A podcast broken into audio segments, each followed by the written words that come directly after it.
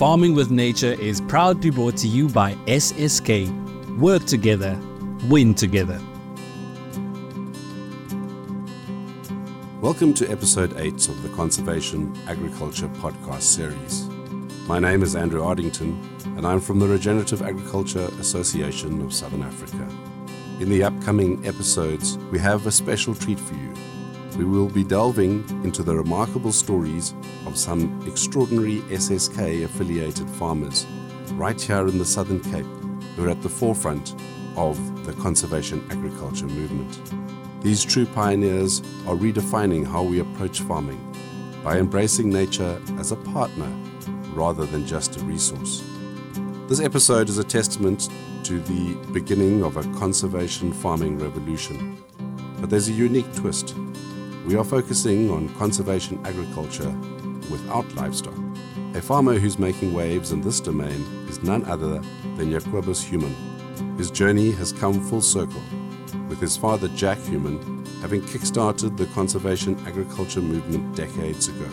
From his grandfather's livestock focused approach to his father's pioneering efforts, Jacobus has transitioned to exclusively cultivating crops with unshakable faith in the power of conservation agriculture.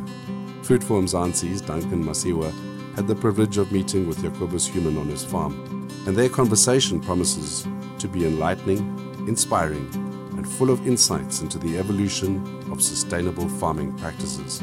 Ek is Jacobus Simon. Ek op die plaas Eerste Kop. Ek het 'n uh, saaiboerdery, koring, gas, canola en ek is sedert die jaar 2000 op die plaas. Boerdery was nog altyd in my bloed gewees want ek het groot geword op die plaas saam met my pa van kleintyd af. So ek het nooit enigsins anders gedink as om te kom boer eendag nie. Van kleintyd af kan ek onthou dat ek saam met pa in die trekker gery het geslaap het in die trekker by hom en op 'n vroeë ouderdom het ons almal maar begin self trekker ry en dit is wat die belangstelling kweek.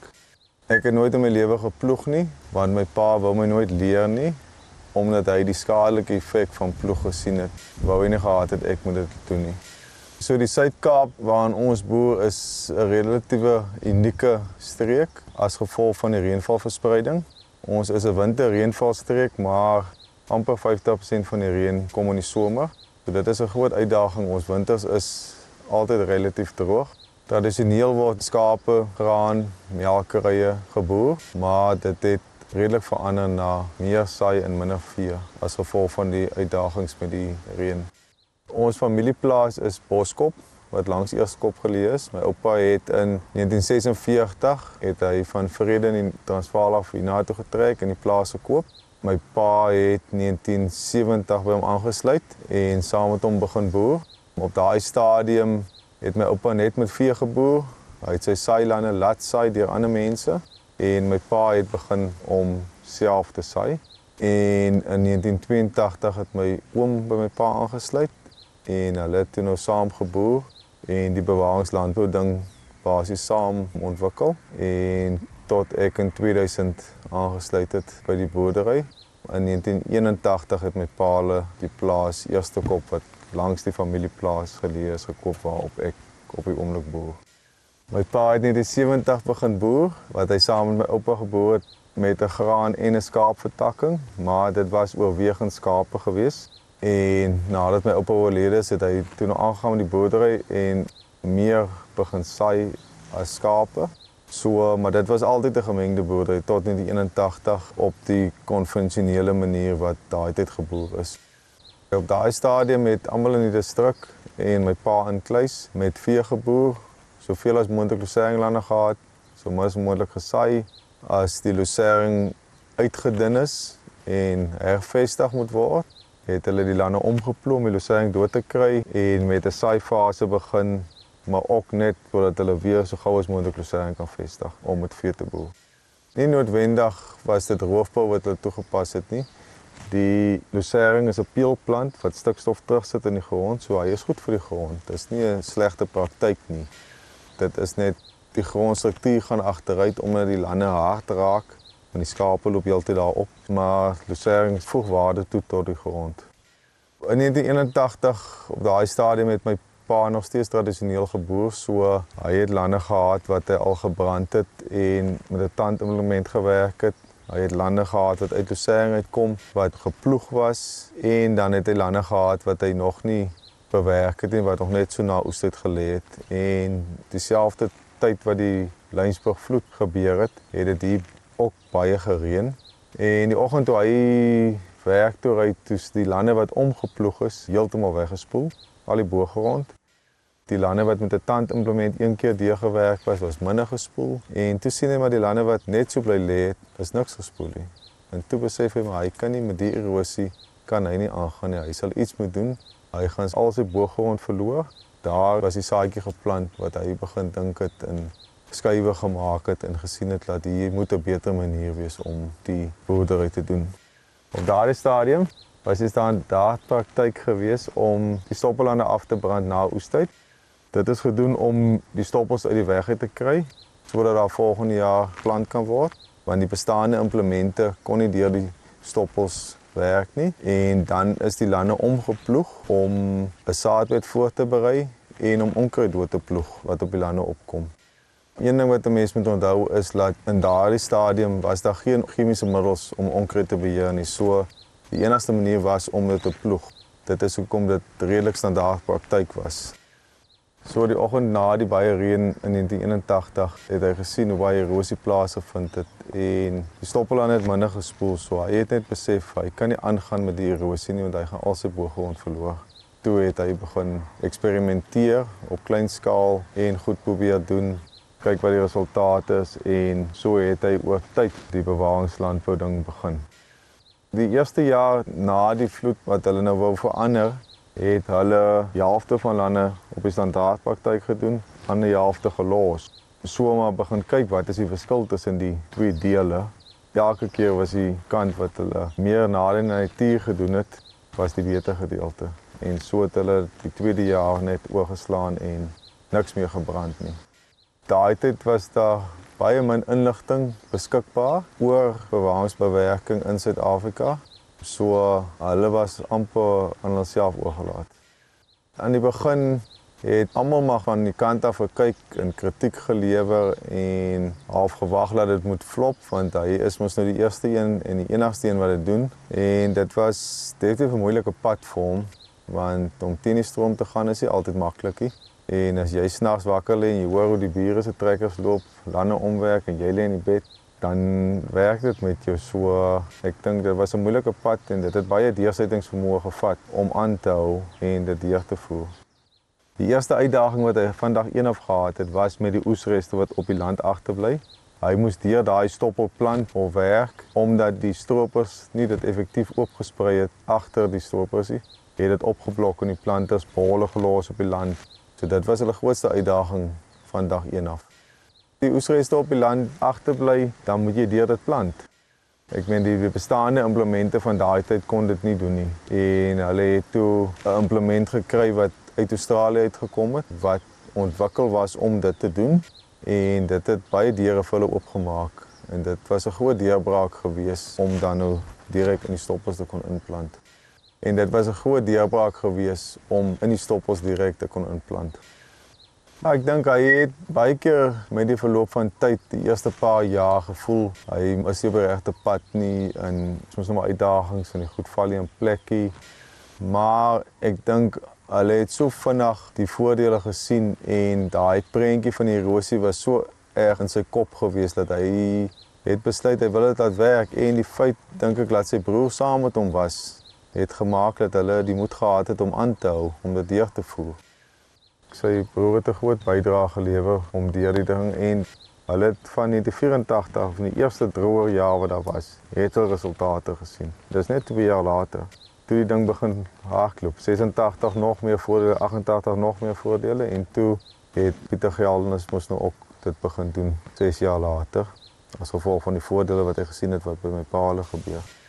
Daar was 'n verskil, ja. En ek dink nie dit is so seer al van grondverbetering en sulke goed nie. Dit is net sy lande was minder versteeg geweest as die ou wat dit omgeploeg het. Hy het al 'n bietjie meer vog gehad in die grond, maar daai sal nie drastiese verskille gewees het. So hy het in 1982 stadig begin met die bewaringslandbou. Slegs 2 jaar later in 1984 was dit 'n droër jaar geweest. In 2 jaar se tyd het hy klaar resultate gesien. met vogbewaring. Al is baie goed toe nog relatief verkeerd gedoen, het hy wel die voordeel al gesien om motiveer dat hy op die regte pad is en te laat aanhou. Ek dink die deurbraak oomblikke was altyd gewees as hy resultate gesien het en dit het gewoonlik gepaard gegaan met droë jare omdat vog altyd ons beperkende faktor in die streek is. Het hulle maar altyd hulle motivering gebou op die beter resultate in 'n droë jaar. Die deurbrake by hulle het altyd gegaan oor droë jare, want dis wanneer hulle die grootste verskil gesien het en die grootste vordering getoon het. En ten spyte van dit was hulle kostes ook laag. Hulle het, hulle het geld ook gespaar omdat hulle minder bewerkings gedoen het. En elke keer as die droë jaar verbykom en hulle doen beter, dan sien hulle maar hulle is op die regte pad. Hulle het aanvanklik was 'n paar se uitgangspunt om erosie te beperk hoekom hy dit begin het, maar 5 jaar op die pad toe sien hy my hier dop nog baie ander voordele uit wat hy nooit van geweet het nie. Soos verbeterde grondstruktuur, organiese materiaal wat opgaan, grond het ewe skielik beter voghou vermoë en dit het die ding net laat snowball, dat hulle net al hoe beter gedoen het. In 1991, 10 jaar later, het hulle definitief baie anders geboer as wat hulle gedoen het toe hulle konvensioneel geboer het. So hulle fokus het heeltemal geskuif van onkruidbeheer met bewerking na onkruidbeheer met chemiese middels. So die land sal geoes gewees het, materiaal opgestrooi, onkruid chemies beheer tot planttyd toe en dan is die lande geplant. So dit het eintlik 'n baie eenvoudiger stelsel geraak met kostebesparings. Ek sien my pa definitief as 'n pionier van bewaringslandbou want ek weet hoeveel tyd en effort en moeite en deursettingsvermoë gehad het om dit te laat werk om die inligting te deel met al die ander mense was sy uitgangspunt. Hy wou gehad het almal moet voordeel daaruit trek. Hy wou dit nie vir homself gehou het nie. Ek dink my pa wou die boodskap aan almal oordra omdat hy 'n liefde vir die grond gehad het. Hy wou gehad het almal se grond moet beter raak. Hy wou gehad het almal moet ekonomies beter alwees sodat dit die breë gemeenskap kan help. Ek dink toe hulle in 1982 begin het met bewaringslandbou het hy nooit gedink dat dit 'n groot effek op die breë gemeenskap gaan hê nie, omdat sy uitgangspunt was erosie op sy plaas. Dit was dit gewees. Die ander goed het mos oor tyd en plek geval tot waar dit vandag is. Dit het 'n meistelsel wat ek volg, so glad nie gewerk het as canola nie was nie. Canola het gemaak dat ons net kan plant want dis 'n peelgewas wat ons gras onkruid kan uitspuit wat ons nie in die koring en die gras kan doen nie. So as wisselgebou gewas is dit uiters belangrik geweest. So my aanhoudende saai program vol plat as ek dit het. Maar net onthou in daai stadium waar hy begin het met dit, was dit al groot skuif geweest om nie lande te ploeg nie. En in daai 5 jaar saai periode wat hy gehad het, het dit 'n enorme effek gehad op sy saaiboerdery, ongeag of hy nog met vee geboer het of nie. Toe ek in 2000 begin boer het, was my pa nog op die plaas gewees. Hy het definitief my uitkyk op landbou gevorm, my belangstelling in landbou gevorm, waarna ek belang gestel het. Hy was my mentor gewees. Vorig jaar en selfs na hy afgetree het, hy het op George gebly. So hy was 'n oproep ver gewees. Hy het nie geskoom om te kom. Ek moes hier as verandering na sy hierso. So dit was 'n voorreg geweest. Die basiese beginsels van bewaring landbou doen ek nog net soos hy dit gedoen het, net met ander tegnologie. So en dit is om die oesreste als op die land te los, die lande skoon te hou, so skoon as moontlik en net so in die stoppels te plant. Dis so eenvoudig soos dit. Ons het nou groot implemente gekry, lande groot gemaak. Ek kon as gevolg van bewaringslandbou kon ek die kontoure toemaak wat my effektiwiteit op my implemente opgestoot het en my insette spaar. Ons het op daai basiese beginsels probeer ons maar bou met grondregstellings, kompos of mis wat ons op die lande gooi om daai ding te verfyn en ons opbrengste nog op te stoot met die minimum reën wat ons kry in sekere jare. Ek kon definitief antwoord hy so trane sy oë gehad as hy vir jaar saam met ons op stope gery om te sien toe hy en my oom geboor het in 1980, 1990, 2 ton koring was vir hulle wow geweest. 3 ton gas, dan het hulle rekord oeste afgehaal. Ons het met canola 1.2 ton begin en cultivars het ook 'n rol te speel in die vernuwing. Dis nuwe tegnologie wat gekom het, maar 4 ton koring is nie vir ons nie op die tafel nie.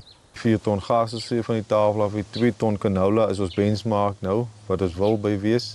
So daai opbrengste het omtrent verdubbel en 'n groot deel van dit is die stelsel. So die bewaringslandbou praktyk wat ons op die huidige oomblik volg, moet jy meer koppel aan biologiese boerdery as organiese boerdery, want chemiese insette is nog steeds deel daarvan.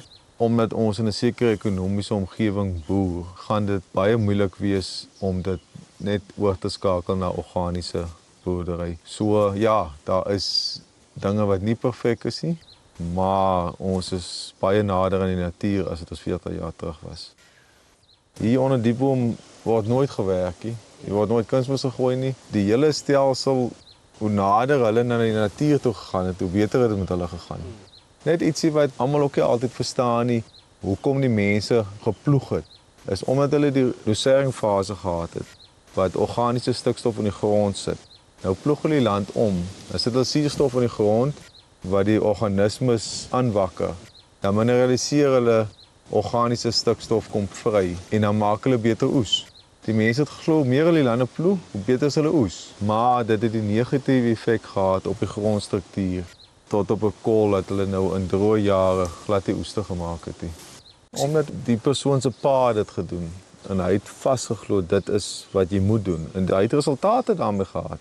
Hy het opbrengste gehad daarmee. Nou kom die ou plaas toe en hy leer by sy pa en hy glo vas dit is hoe dit moet gebeur en dis hoekom baie mense so lank gevat het om oor te skakel want dit was enorm geweest. En onthou kunsmis is maar eers met wanneer regtig in die prentjie gekom. Daar was die kunsmis, daar was maar kalkprodukte wat hulle gebruik het. Nou gee jy jou kalk in 'n ploeg, dan kry jy reaksie in die grond en maak oes jy wat minder geploeg het, hy kry swakker oes. So ek meen dit is net waar hy gewoond was en dit is die manier wat hulle geboer het. So dit was enorm geweest. Niemand het geweet wat die uiteinde gaan wees nie. Die landbouchemiese mense, plantkundiges het gesê die swamme gaan vir julle doodmaak oor 'n paar jaar en toe die graan begin platval as gevolg van te gil groei, toe die grond begin teruggee, toe het hulle gesê ja, daar sien julle mos nou wat gebeur. Tot hulle nou besef het dis die kunsmis wat dit doen, hulle moet hulle insette verlaag. Soos Henk reg gesê het, dit is 'n lang proses gewees wat hulle gevolg het. So in my geval plant ek nou 100% van my lande bewaringslandbou het dit vir my moontlik gemaak omdat dit die risiko verlaag het van die saaibedryf en ek het saam met my pa groot geraak in die saaibedryf en dit is my belangstelling. So dit het my in die posisie geplaas om my belangstelling uit te leef. So bewaringslandbou by die tyd toe ek my pa oorgevat het, het my in die posisie geplaas om dit wat my belangstelling was uit te leef waar die saaibedryf is en nie veevertakkings nie. Dit is as gevolg van die risiko wat verlaag is. Ek het nie nodig gehad om met vee te boer nie. Daar is nuwe praktyke wat op almal se lippe is wat dekgewasse insluit, herlewingslandbou, skottelplanters. Dit is alles goed wat waarde kan toevoeg as jy dit op die regte manier kan implementeer en dit by jou stelsel inpas. So ek dink op die stadium bevind ons ons in 'n plek met bewaringslandbou laat die nuwe stappe moet gevat word. Ek myself is in 'n posisie wat ek nie regtig weet of ek al moet dit om dit te doen nie en wat die uiteinde van dit gaan wees nie. So dalk moet ons maar net die moed hê wat my pa gehad het en dit doen en glo dat die resultate daar gaan wees omdat ons nog 'n stapie nader aan die natuur vat. 40 jaar nadat my pa met bewaringslandbou begin het, indien nie almal in die Heidelberg Swellendam omgewing bewaringslandbou en Ek dink dit het 'n groot ekonomiese inspuiting vir die omgewing gegee en dit vloei deur na ander industrieë ook soos Erika Melens en Soil en wat dalk nie daar sou gewees het as dit nie vir dit was nie. Ek is um, baie trots op wat my pa gedoen het en dit wat hy agtergelaat het en die groot ding vir my daarvan is dat sy uitgangspunt vandag ene was enige iemand wat wil kom leer, enige iemand wat wil doen Hy het nie een stukkie inligting vir homself gehou nie. Hy het uit sy pad uit gegaan. Hy het na ander streke toe gegaan.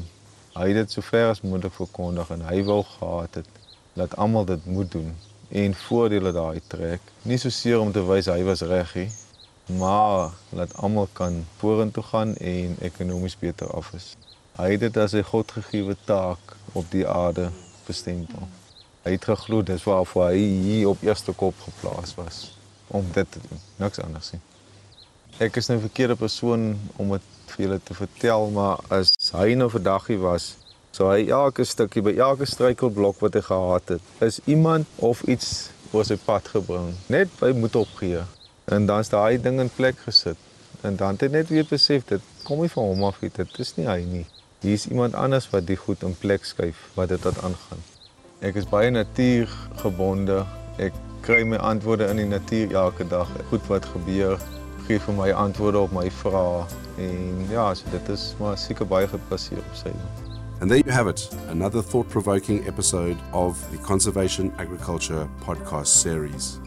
I want to extend my heartfelt gratitude to Jacobus Human for sharing his incredible journey with us, and to Duncan Masiwa from Food for Mzansi for bringing us this enlightening conversation.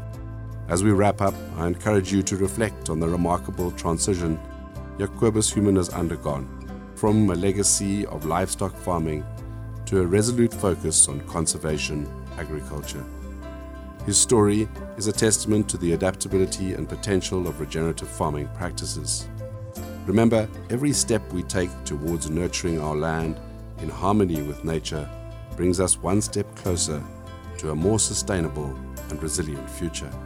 If you've been inspired by Jacobus's journey, don't hesitate to share this episode with fellow farmers and anyone who's passionate about creating a better world through agriculture. Thank you for joining us on this episode of the Conservation Agriculture podcast series. Until next time. Farming with Nature is proudly brought to you by SSK and Food for Mzansi. If you are looking for a sustainable farming partner, then look no further than SSK. Visit ssk.co.za for more information.